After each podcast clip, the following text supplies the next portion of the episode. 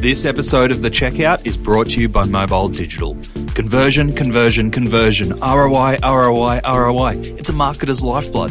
What if I told you that retail customers using Mobile Digital's SMS and MMS marketing were getting click through rates of 60% or more? As ABBA would say, money, money, money. If you want to get your brand messaging in your customer's hand, head over to mobile.digital, that's mobile.digital as the URL, where you can get started today with a three month trial for as low as $147. Welcome to The Checkout. We catch up with previous Add to Cart guests and ask them five quick questions to get to know them better and leave you with a little extra inspiration to get you through your Friday.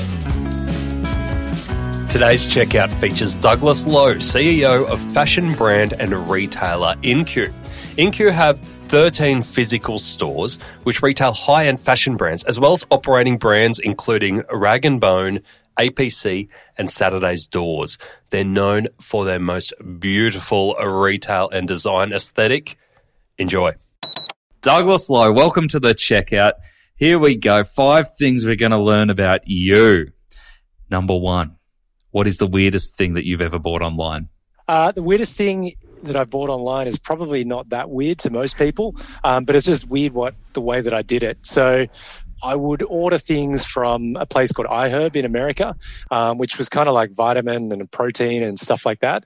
And just to tap into that, they also sell kettle chips. And so I was shipping kettle chips packet by packet to me that I probably could have got from the Coles down the road for, you know, a lot cheaper.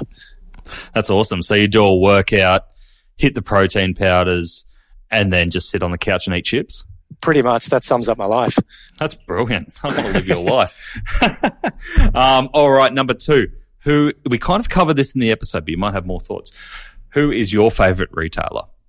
Yeah, we did we did cover it, and um, probably just the standout for me from a customer experience perspective, but definitely Bunnings.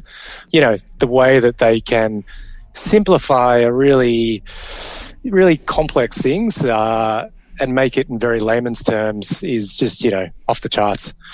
Bonus question without warning: uh, What was your last DIY project? trying to think what it was. I've been to Bunnings a lot because we moved house. Um, I had to you know, buy new lawnmower because we finally got a patch of grass.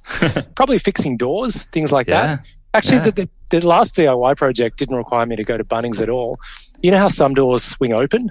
Yeah. And they just, you know, you open them and they just keep swinging. Yeah. I looked it up on YouTube and worked out how to do it, but all you have to do is take out one of the pins, take it outside onto the concrete and give it a big bash and then push it back in. How good's that feeling when it's like something that's been annoying you for so long and then you actually take the time to research it and yes. you can fix it in like five minutes and you go, I should have done that years ago. Yes, exactly. Yeah. All right, we're getting off topic, but maybe we'll do a whole podcast episode about home hacks. um, number three, which retail fad do you wish was history? Uh, it's probably calling uh, sale when you go on sale events. And it seems to happen so much at the moment. It just seems like it's great for a consumer because you can always get things at the best price. But from a retailer, always being on sale, it's just, it's quite obviously quite challenging from margins perspective, but sometimes it limits you getting great products and creating great experiences and being able to offer excellent things to your customer base because it's all driven by discounting. Does it burn relationships with some of your suppliers? It means that we can't stock some brands that we really like because if they're stocked in other businesses and they start to slash and burn their product, it obviously affects us. So we take that into consideration at the moment. Um, whenever we onboard a new brand, we have to check, see what their stockist list is like. Yeah, makes sense. All right, number four. Can you recommend a book or a podcast that our listeners should immediately get into? Yeah, apart from uh, add to cart, thank you. How I built this, uh, it's one of those things that you know every time I listen to it, I get inspired, and it's always about pushing harder in business. It's celebrating failure. It's just so inspirational and, and innovative. And Guy Raz is just the ultimate interviewer. I love his style. It's so cool. Yeah, he's amazing. Yeah. All right. And last one I've got for you. Finish this sentence. The future of retail is customer centric. I think uh, it's the same as it always been. I don't think it'll ever change, but uh, if you can approach things from a customer point of view, your chance of success is going to, you know, be so much greater. And question again without warning. Do you think that your view of customer centric is different to a lot of retail leaders because you spent time on the floor with customers before moving into leadership? Yeah, 100%. I think um, if you, we will always approach the business from a customer point of view. Um, and when I say that, very simple thing is to treat people like customers when they're in your space, respect them like people. One thing that we talk about is that uh, from a brick and mortar perspective, even if you get someone that's just coming in to ask for directions to the bathroom or ask about something, help them out. Do it in a really great way. I think, you know, we've had stories where we've had emails back to us from customers who have come in from out of town. They've literally just gone in to ask where the bathroom is and then they've struck up a conversation with one of the store staff it's flowed on to, you know, can you recommend me any restaurants or um, other places to shop or anything like that? And they've just emailed back to us and said, wow, you know, that person changed my whole holiday.